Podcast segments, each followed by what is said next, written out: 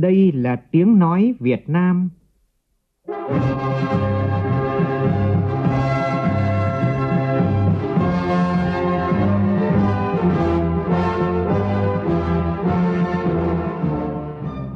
là tiếng nói Việt Nam, phát thanh từ Hà Nội, thủ đô nước Cộng hòa xã hội chủ nghĩa Việt Nam.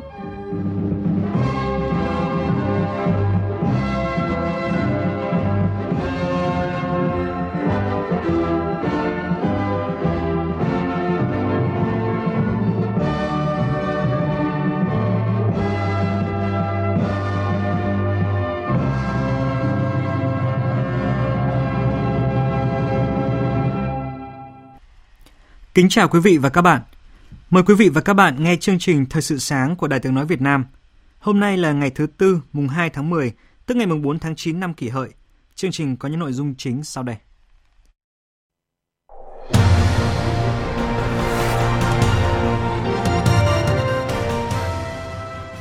Việt Nam và Bulgaria thống nhất tăng cường hợp tác, khai thác tốt hơn các thế mạnh tiềm năng hợp tác của hai quốc gia, phục vụ tốt lợi ích của nhân dân hai nước. Dự kiến ngày 8 tháng 10 tới đây sẽ hoàn thành tẩy độc công ty bóng đèn phích nước dạng đông. Trong phần tin quốc tế, Mỹ xác nhận nối lại đàm phán hạt nhân với Triều Tiên. Cựu Tổng thống Pháp Sarkozy đứng trước nguy cơ bị xét xử với tội danh gian lận tài chính trong chiến dịch tranh cử năm 2012. Cũng trong chương trình sáng nay, biên tập viên Đài tiếng nói Việt Nam có bình luận với nhan đề ô nhiễm không khí và câu chuyện trách nhiệm thông tin.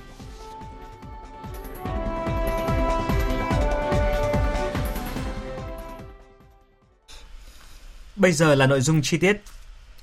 Trong khuôn khổ chuyến thăm chính thức Cộng hòa Bulgaria từ ngày 29 tháng 9 đến ngày 2 tháng 10, hôm qua, Phó Thủ tướng Thường trực Trương Hòa Bình đã hội kiến Tổng thống Bulgaria Rumen Radev. Tại cuộc gặp, hai bên khẳng định rất trân trọng mối quan hệ gắn bó giữa hai dân tộc, hai đất nước và mong muốn tăng cường quan hệ hợp tác Việt Nam-Bulgaria. Tin chi tiết như sau. Phó Thủ tướng Thường trực Trương Hòa Bình thông báo với Tổng thống Bulgaria về kết quả hội đàm với Phó Thủ tướng Tomislav Donchev, bày tỏ hài lòng hai bên đã thống nhất được nhiều biện pháp nhằm thúc đẩy quan hệ song phương phát triển sâu rộng hơn trên nhiều lĩnh vực như chính trị, quốc phòng, an ninh, thương mại, đầu tư, nông nghiệp, lao động, văn hóa, giáo dục. Phó Thủ tướng Thường trực Trương Hòa Bình cũng đề nghị Bulgaria thúc đẩy Liên minh châu Âu sớm phê chuẩn Hiệp định Thương mại Tự do Việt Nam EU EVFTA về Hiệp định Bảo hộ Đầu tư Việt Nam EU EVPA để tạo thêm động lực cho quan hệ kinh tế giữa hai nước. Tại cuộc gặp, hai bên cũng dành thời gian trao đổi về các biện pháp tăng cường hợp tác trên các diễn đàn đa phương, đóng góp cho hòa bình ổn định trên thế giới và khu vực, ủng hộ giải quyết vấn đề Biển Đông bằng biện pháp hòa bình, tôn trọng luật pháp quốc tế, đảm bảo an ninh, an toàn, tự do hàng hải hàng không, phù hợp với Công ước Liên Hợp Quốc về luật biển năm 1982. Cùng ngày, Phó Thủ tướng Thường trực Trương Hòa Bình đã có cuộc gặp với Phó Thủ tướng Bộ trưởng Ngoại giao Bulgaria Ekaterina Zarieva. Phó Thủ tướng Thường trực Trương Hòa Bình khẳng định chính trị, ngoại giao, kinh tế, thương mại, đầu tư là những lĩnh vực hợp tác giữa hai nước cần được ưu tiên thúc đẩy trong thời gian tới. Đề nghị hai bên phối hợp chặt chẽ chuẩn bị tổ chức các hoạt động kỷ niệm 70 năm thiết lập quan hệ ngoại giao vào năm 2020, sớm tổ chức khóa họp lần thứ lần thứ 24 của Ủy ban Liên Chính phủ Việt Nam Bulgaria về hợp tác kinh tế, thương mại và khoa học, các hoạt động xúc tiến thương mại nhằm tìm kiếm cơ hội hợp tác trong các lĩnh vực hai bên có thế mạnh hai nhà lãnh đạo sẽ nhất trí sớm ký các văn kiện hợp tác như thỏa thuận hợp tác giáo dục giai đoạn 2019-2022, chương trình hợp tác văn hóa giai đoạn 2019-2021 và kế hoạch hợp tác về du lịch 2020-2022, tạo khuôn khổ pháp lý đồng bộ, thúc đẩy quan hệ hợp tác nhiều mặt giữa hai nước trong thời gian tới. Trước đó, Phó Thủ tướng Thường trực Trương Hòa Bình đã gặp Chủ tịch Ủy ban Tư pháp Quốc hội Anna Alexandrazova và nhóm nghị và nhóm nghị sĩ hữu nghị Bulgaria Việt Nam. Cũng trong khuôn khổ chuyến thăm Bulgaria, hôm qua, Phó Thủ tướng Thường trực Trương Hòa Bình đã cùng các thành viên trong đoàn đến thăm Đại sứ quán Việt Nam tại Bulgaria, gặp gỡ và nói chuyện với cán bộ nhân viên đại sứ quán và đại diện cộng đồng người Việt Nam tại đây. Hiện cộng đồng người Việt tại Bulgaria phần lớn có cuộc sống tương đối ổn định và hoạt động chủ yếu trong các lĩnh vực xây dựng, kinh doanh hàng may mặc, thủ công mỹ nghệ hoặc là nông phẩm. Cộng đồng người Việt có thuận lợi là hiểu biết sâu về đất nước sở tại vì một phần đáng kể trong cộng đồng là sinh viên, lao động xuất khẩu ở Bulgaria và mối quan hệ tốt với chính quyền bạn. Đây là điều kiện thuận lợi cho việc phát triển cộng đồng, góp phần thúc đẩy quan hệ hai nước. Thưa quý thính giả, dự kiến kỳ họp thứ 8 Quốc hội khóa 14 sẽ diễn ra từ ngày 21 tháng 10 đến ngày 21 tháng 11 năm nay với các nội dung như là thông qua 11 dự án luật, một dự thảo nghị quyết cho ý kiến vào 8 dự án luật, đồng thời xem xét quyết định các vấn đề kinh tế xã hội, ngân sách nhà nước, công tác giám sát và một số nội dung quan trọng khác. Chuẩn bị cho kỳ họp này, Chiều qua, Đại tướng Tô Lâm, Ủy viên Bộ Chính trị, Bộ trưởng Bộ Công an tiếp xúc cử tri tại xã Lãng Ngâm, huyện Gia Bình, tỉnh Bắc Ninh. Cụ thể Tại buổi tiếp xúc cử tri, Bộ trưởng Tô Lâm thông tin một số vấn đề cử tri quan tâm liên quan đến công tác đảm bảo an ninh trật tự, nhất là công tác đấu tranh với tội phạm ma túy, tín dụng đen, kinh tế, tham nhũng, vi phạm pháp luật về môi trường, xâm hại trẻ em, trật tự an toàn giao thông, đưa công an chính quy về xã. Bộ trưởng Tô Lâm thẳng thắn nhìn nhận mặc dù có nhiều nỗ lực, tuy nhiên tình hình tội phạm và vi phạm pháp luật vẫn còn nhiều diễn biến phức tạp. Thời gian tới, Bộ Công an sẽ tiếp tục triển khai đồng bộ các biện pháp nghiệp vụ để tấn công mạnh các loại tội phạm, cũng trong hôm qua, Phó Chủ tịch nước Đặng Thị Ngọc Thịnh cùng đoàn đại biểu Quốc hội tỉnh Vĩnh Long đã tiếp xúc cử tri các xã Hiếu Phụng, Tân An Luông, Trung Chánh và Trung Hiệp của huyện Vũng Liêm, tỉnh Vĩnh Long trước kỳ họp thứ 8 Quốc hội khóa 14. Tại các buổi tiếp xúc, cử tri bày tỏ lo ngại về tình trạng mua bán vận chuyển ma túy với quy mô số lượng lớn, tình hình tội phạm còn diễn biến phức tạp, tính chất tội phạm ngày càng nguy hiểm manh động, nhất là tội phạm có liên quan đến người nghiện ma túy gây ra. Tình trạng khai thác cát sông trái phép chưa được giải quyết triệt để, tình trạng hàng gian, hàng giả vẫn xảy ra, gây tâm lý bất an và bức xúc trong nhân dân. Chuyển sang các tin đáng chú ý khác. Hôm nay tại Hà Nội sẽ diễn ra diễn đàn cấp cao và triển lãm quốc tế về công nghiệp 4.0. Diễn đàn do Ban Kinh tế Trung ương, Bộ Thông tin và Truyền thông phối hợp cùng nhiều bộ ban ngành trung ương và địa phương tổ chức, dự kiến có sự tham gia của gần 4.000 đại biểu. Phóng viên Thu Trang thông tin. Diễn đàn cấp cao và triển lãm quốc tế về công nghiệp 4.0 là hoạt động thường niên nhằm tạo điều kiện cho các đại biểu là đại diện các cơ quan, bộ ngành, đại diện giới doanh nhân doanh nghiệp, các đơn vị cung cấp các sản phẩm dựa trên nền tảng công nghệ thông tin, cùng các chuyên gia hàng đầu thế giới được cùng nhau trao đổi, đối thoại về tình hình thực tiễn cũng như những giải pháp cần triển khai thực hiện để thúc đẩy quá trình chủ động tham gia vào cách mạng công nghiệp lần thứ tư theo chủ trương chính sách của Đảng và Nhà nước. Năm nay với chủ đề là chủ trương và chương trình hành động của Việt Nam chủ động tham gia công nghiệp lần thứ tư Diễn đàn diễn ra trong hai buổi chiều nay và sáng ngày mai, gồm một phiên toàn thể và năm hội thảo chuyên đề về các lĩnh vực ngân hàng thông minh, đô thị thông minh, sản xuất thông minh, năng lượng thông minh và kinh tế số. Trong khuôn khổ diễn đàn thì còn có các hoạt động bên lề khác như là cuộc triển lãm trưng bày nhiều giải pháp ứng dụng hiệu quả công nghệ 4.0 trong các ngành trọng điểm như là Internet vạn vật, IoT, robot hay là bảo mật mạng. Thành phố Hạ Long của tỉnh Quảng Ninh sẽ là đô thị loại 1 trực thuộc tỉnh lớn nhất cả nước sau khi sáp nhập thêm huyện Hoành Bồ trong năm nay. Hôm qua, đề án về việc sắp xếp sáp nhập thành phố Hạ Long và huyện Hoành Bồ đã được đưa ra lấy ý kiến của Thường trực tỉnh ủy Quảng Ninh. Trường Giang, phóng viên Đài tiếng nói Việt Nam thường trú khu vực Đông Bắc đưa tin. Đề án sắp nhập thành phố Hạ Long và huyện Hoành Bồ được tỉnh Quảng Ninh xây dựng bám sát các nghị quyết của Bộ Chính trị, Quốc hội và quyết định của chính phủ về điều chỉnh quy hoạch chung thành phố Hạ Long đến năm 2040, tầm nhìn tới năm 2050. Theo đó, thành phố Hạ Long sau khi được mở rộng sẽ có diện tích 1.119,36 km vuông, dân số hơn 300.200 người, trở thành đô thị loại 1 trực thuộc tỉnh lớn nhất cả nước về diện tích tự nhiên, đồng thời cũng lớn nhất về số đơn vị hành chính trực thuộc với 33 đơn vị cấp xã. Hệ thống chính trị, đội ngũ cán bộ được sắp xếp và bố trí thống nhất theo mô hình chung, giữ nguyên tổ chức bộ máy cấp xã. Quảng Ninh phấn đấu triển khai và hoàn thành việc sát nhập trong năm 2019.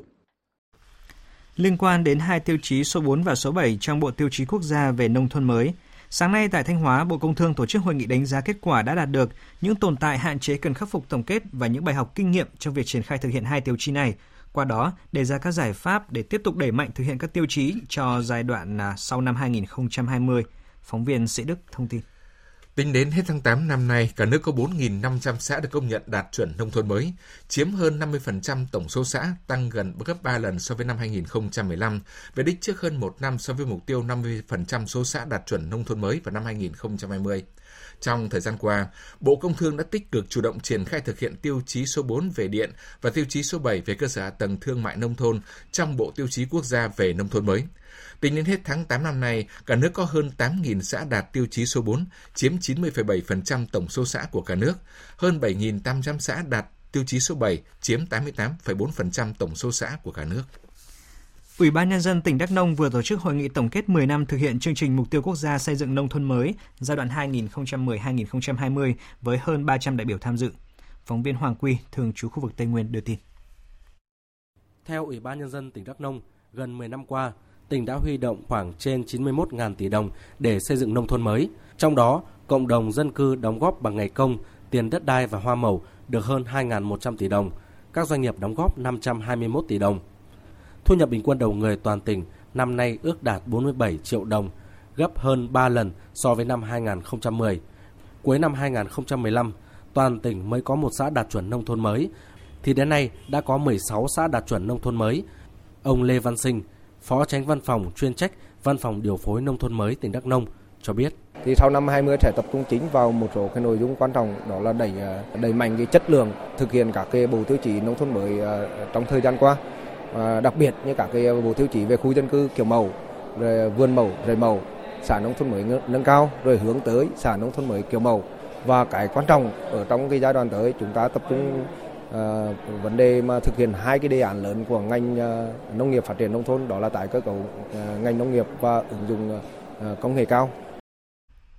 Chuyển sang một thông tin đang được dư luận thủ đô quan tâm. Tại buổi giao ban báo chí thường kỳ của Thành ủy Hà Nội chiều qua, ông Mai Trọng Thái, Tri cục trưởng Tri cục Bảo vệ môi trường thành phố Hà Nội cho biết, dự kiến đến ngày 8 tháng 10 tới sẽ hoàn thành tẩy độc trong công ty bóng đèn phích nước dạng đông. Tuy nhiên, cơ quan này chưa đưa ra được thời hạn xử lý chất thải ô nhiễm.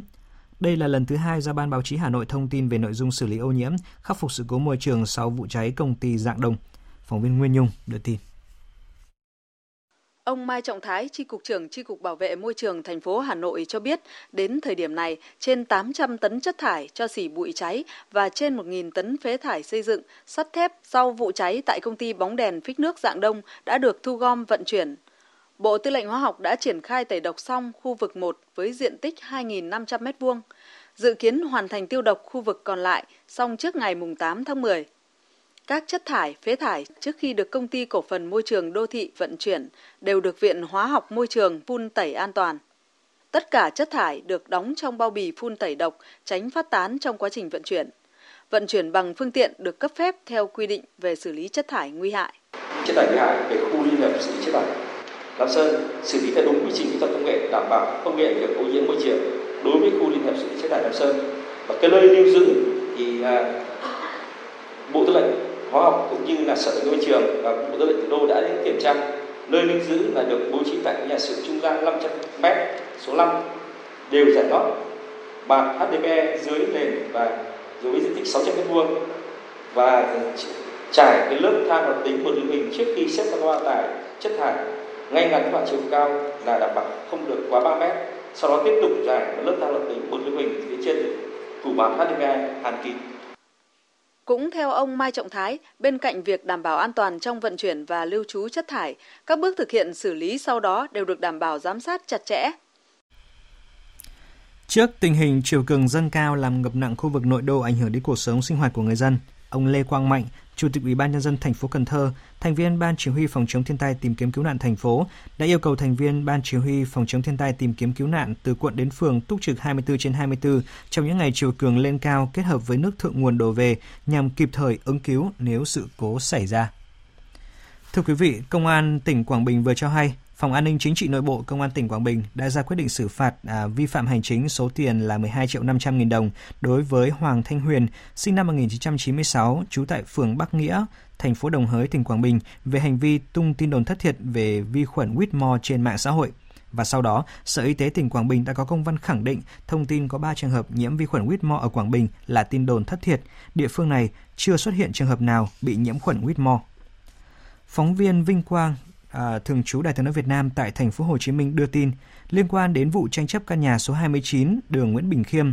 Trong đó có xảy ra vụ việc là ông Nguyễn Hải Nam, thẩm phán, phó tranh án tòa án nhân dân quận 4 và ông Lâm Hoàng Tùng, giảng viên trường đào tạo bồi dưỡng nghiệp vụ kiểm sát tại thành phố Hồ Chí Minh bị tố cưỡng chiếm ngôi nhà này gây ồn ào trong dư luận những ngày qua. Vào tối qua, cơ quan cảnh sát điều tra công an quận 1 thành phố Hồ Chí Minh đã quyết định khởi tố bị can thực hiện lệnh bắt tạm giam hai cán bộ nêu trên. Hiện Công an quận 1 đang triệu tập thêm một số người có liên quan để điều tra, làm rõ vai trò của từng người trong vụ án.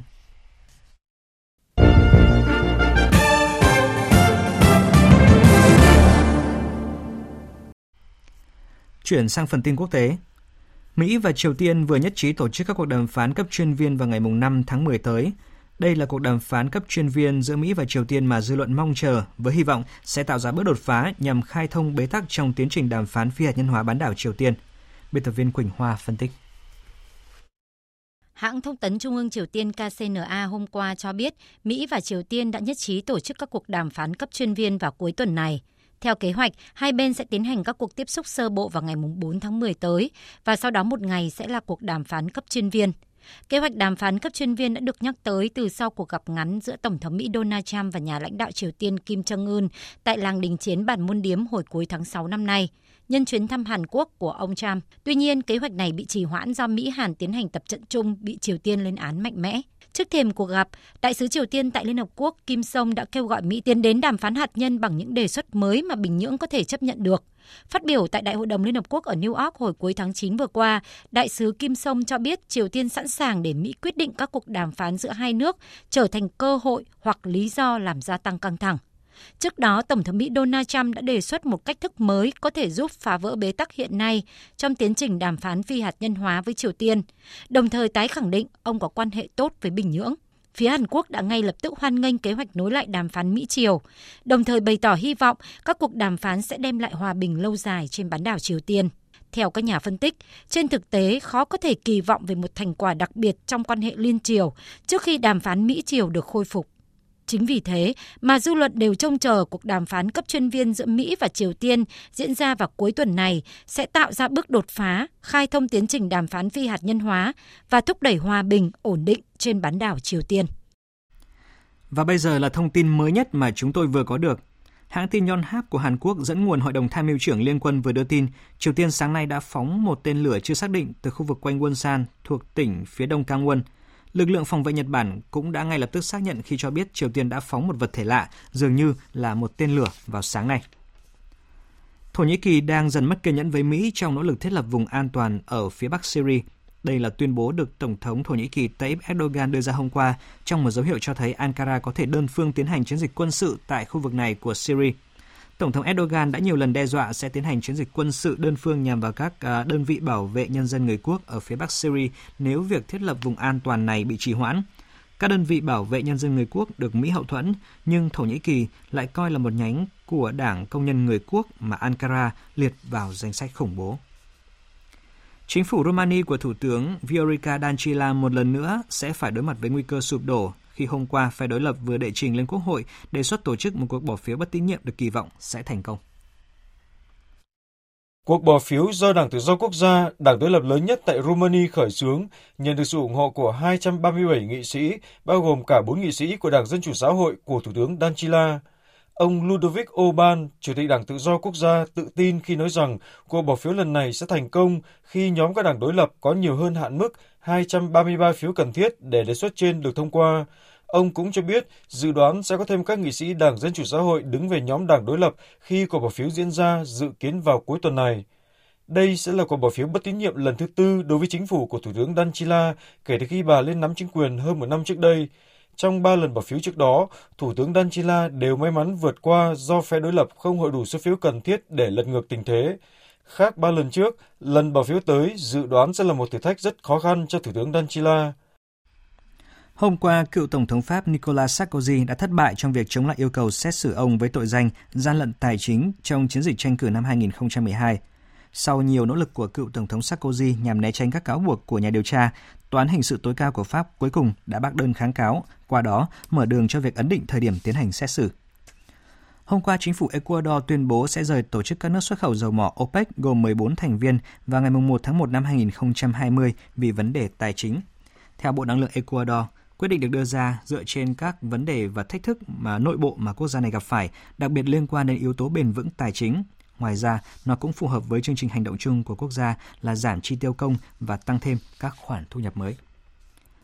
Chính phủ Iraq cho biết một người thiệt mạng và 200 người bị thương trong các cuộc biểu tình ở Baghdad và một số tỉnh ngày hôm qua khi yêu cầu các dịch vụ công cộng và cơ hội việc làm.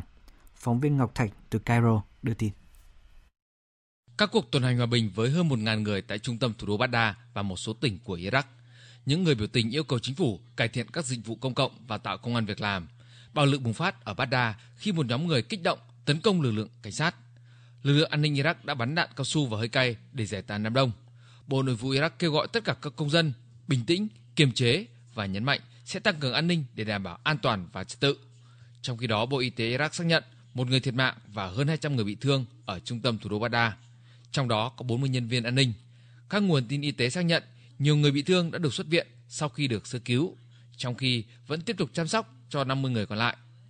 Trong những tháng qua, các cuộc biểu tình đã bùng phát ở nhiều nơi ở Iraq, bao gồm cả Basra, khiến hàng chục người bị thương. Và tiếp ngay sau đây sẽ là một số thông tin thể thao.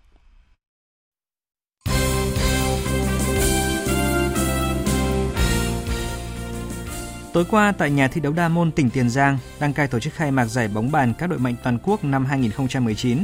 Giải năm nay thu hút trên 150 huấn luyện viên vận động viên tới từ 24 đội bóng bàn nam nữ thuộc các tỉnh thành ngành. Tiền vệ Lương Xuân Trường sẽ được tạo điều kiện chữa trị chấn thương đứt dây chẳng chéo trước vừa gặp phải cùng tuyển Việt Nam với công nghệ y học hiện đại hàng đầu thế giới. Với chấn thương này, Xuân Trường sẽ phải phẫu thuật và nghỉ từ 5 đến 6 tháng mới có thể hồi phục. Đây là thông tin được bác sĩ Trần Anh Tuấn của đội tuyển Việt Nam trao đổi với báo chí chiều qua. Chuyển sang các tin tức bóng đá quốc tế, Siêu sao người Bồ Đào Nha Cristiano Ronaldo đã đóng góp một pha lập công trong chiến thắng đậm của Juventus à, trên sân nhà trước Bayer Leverkusen ở bảng D của Champions League vào dạng sáng nay. Um, bị dẫn trước nhưng mà lối chơi bùng nổ thì đã giúp cho Bayern Munich ngược dòng vùi dập chủ nhà Tottenham với tỷ số là 7-2 ở lượt trận thứ hai của bảng B Champions League. Được đánh giá cao hơn hẳn đối thủ là Club Brugge, lại được chơi trên sân nhà ở lượt trận thứ hai của bảng A Champions League uh, diễn ra vào đêm qua, nhưng mà rốt cuộc thì Real Madrid cũng đã phải chờ đến phút cuối cùng mới giật lại được một điểm và trận đấu thì khép lại với tỷ số hòa là hai đều. Uh, trận đấu còn lại của bảng A, Paris Saint-Germain giành chiến thắng tối thiểu 1-0 trước Galatasaray. Trong khi đó tại bảng B, câu lạc bộ Vena Zvezda có chiến thắng 3-1 trước Olympiacos. Tại bảng C, Atalanta đã để thua Shakhtar Donetsk với tỷ số là 1-2. Đại diện à, dại ngoài hàng Anh là câu lạc bộ Manchester City thì có chiến thắng ngọt ngào 2-0 trước Dynamo Zagreb và Atlético Madrid cũng đã đánh bại Lokomotiv Moscow với tỷ số là 2-0.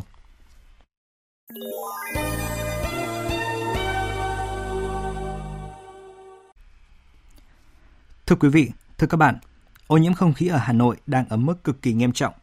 Thậm chí có những nơi mức chỉ số chất lượng không khí đã lên đến mức màu nâu, đặc biệt nguy hiểm với tất cả mọi người và cảnh báo không được ra ngoài. Điều đáng nói là khi mức độ ô nhiễm đã vượt qua mức cho phép trong một thời gian dài, hôm qua Sở Tài nguyên Môi trường Hà Nội mới chính thức có khuyến cáo người dân không nên ra đường vì ô nhiễm. Sau vụ cháy tại công ty cổ phần Dạng Đông, một lần nữa những câu hỏi về trách nhiệm thông tin từ phía các cơ quan chức năng lại được đặt ra. Bình luận của biên tập viên Minh Khánh. Lo lắng, hoang mang là tâm trạng chung của người dân trước tình trạng ô nhiễm không khí của Hà Nội hiện nay. Không lo lắng sao được khi mỗi ngày chỉ bằng mắt thường, bằng hít thở cũng có thể cảm nhận ngay được mức độ ô nhiễm không khí trầm trọng. Ô nhiễm không khí ở Hà Nội đang nằm ở ngưỡng nào? Cần tham khảo ở đâu để có được những thông tin chính xác về không khí của Hà Nội hàng ngày? Khói bụi những ngày qua là do đâu ảnh hưởng thế nào đến sức khỏe. Hà Nội có nằm trong top đầu những thành phố ô nhiễm nhất thế giới hay không? Đây là những câu hỏi, hay nói chính xác là những băn khoăn của đa số người dân trong thời điểm hiện nay. Đáng buồn là sự lo ngại của người dân lại không nằm trong mối quan tâm chung của những người có trách nhiệm. Rất nhiều câu hỏi được người dân đặt ra – và rồi lại cũng chính người dân phải tự trả lời cho mình bằng việc tìm kiếm thông tin từ nhiều nguồn khác nhau. Về phía cơ quan chức năng, chỉ đến khi mức độ ô nhiễm đã vượt mức cho phép trong một thời gian dài, Sở Tài nguyên Môi trường Hà Nội mới chính thức có khuyến cáo người dân không nên ra đường vì ô nhiễm. Ô nhiễm không khí với sát thủ thầm lặng có tên bụi mịn đang khiến người dân bất an – và một điều lẽ ra phải được coi là hiển nhiên, đó là người dân phải có quyền được biết, được thông tin một cách chính xác về những điều họ đang quan ngại. Thiếu đường dẫn chính thống, người dân đang phải tự bơi trước một rừng thông tin.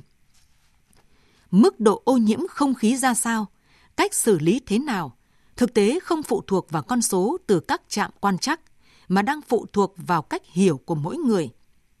Bởi thế, mới có câu chuyện không khí Hà Nội dù nhiều ngày ở mức tím, mức hết sức nguy hiểm, cảnh báo người dân không nên ra ngoài, nhất là vào buổi sáng, thì tại các điểm tập thể dục, người vẫn đông như không hề có chuyện gì xảy ra. Trông người lại ngẫm đến ta. Nhìn sang Thái Lan, nơi cũng đang được xếp hạng đặc biệt với tình trạng ô nhiễm không khí. Cục Quản lý Môi trường, Bộ Tài nguyên Môi trường nước này ngay lập tức đã phát đi thông báo về tình trạng ô nhiễm tại thủ đô Bangkok và những vùng lân cận. Dĩ nhiên, mỗi quốc gia sẽ xử lý vấn đề theo cách riêng, đi cùng với những giải pháp phù hợp. Nhưng điều quan trọng nhất là không được bàng quan, thiếu trách nhiệm trước những vấn đề cấp thiết cần giải quyết, cũng như không lảng tránh trước nhu cầu cần được thông tin của người dân. Dù vẫn còn tranh cãi về việc liệu Hà Nội có nằm trong top ô nhiễm không khí nhất thế giới hay không, thì có một thực tế ai cũng phải thừa nhận. Thủ đô của chúng ta đang trong tình trạng ô nhiễm không khí nghiêm trọng và sức khỏe của người dân đang bị ảnh hưởng. Nếu trong trường hợp này, chính quyền thành phố, các cơ quan chức năng phản ứng kịp thời, có những thông báo cụ thể, có những khuyến cáo đặc biệt trên các phương tiện thông tin đại chúng và một giải pháp cấp bách để phần nào ngăn chặn mức độ ô nhiễm thì ắt hẳn sự hoang mang, lo ngại cùng những bức xúc của người dân sẽ không xảy ra. Xin kết thúc vấn đề bằng ý kiến của một chuyên gia môi trường. Mọi người dân Việt Nam đều có quyền sống trong môi trường trong lành và phản ứng của chính quyền đô thị trước sự lo lắng của người dân có lẽ cũng nên được xem là một tiêu chí để đánh giá mức độ xanh của thành phố bên cạnh các chỉ số thống kê về chất lượng không khí. Quý thính giả vừa nghe bài bình luận với nhan đề Ô nhiễm không khí và câu chuyện trách nhiệm thông tin.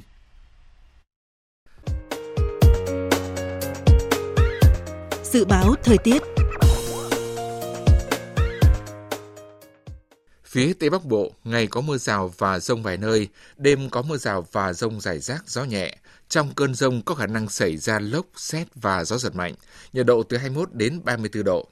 Phía Đông Bắc Bộ ngày nắng, đêm có mưa rào và rông vài nơi, sáng sớm có nơi có sương mù gió nhẹ. Trong cơn rông có khả năng xảy ra lốc, xét và gió giật mạnh, nhiệt độ từ 22 đến 35 độ.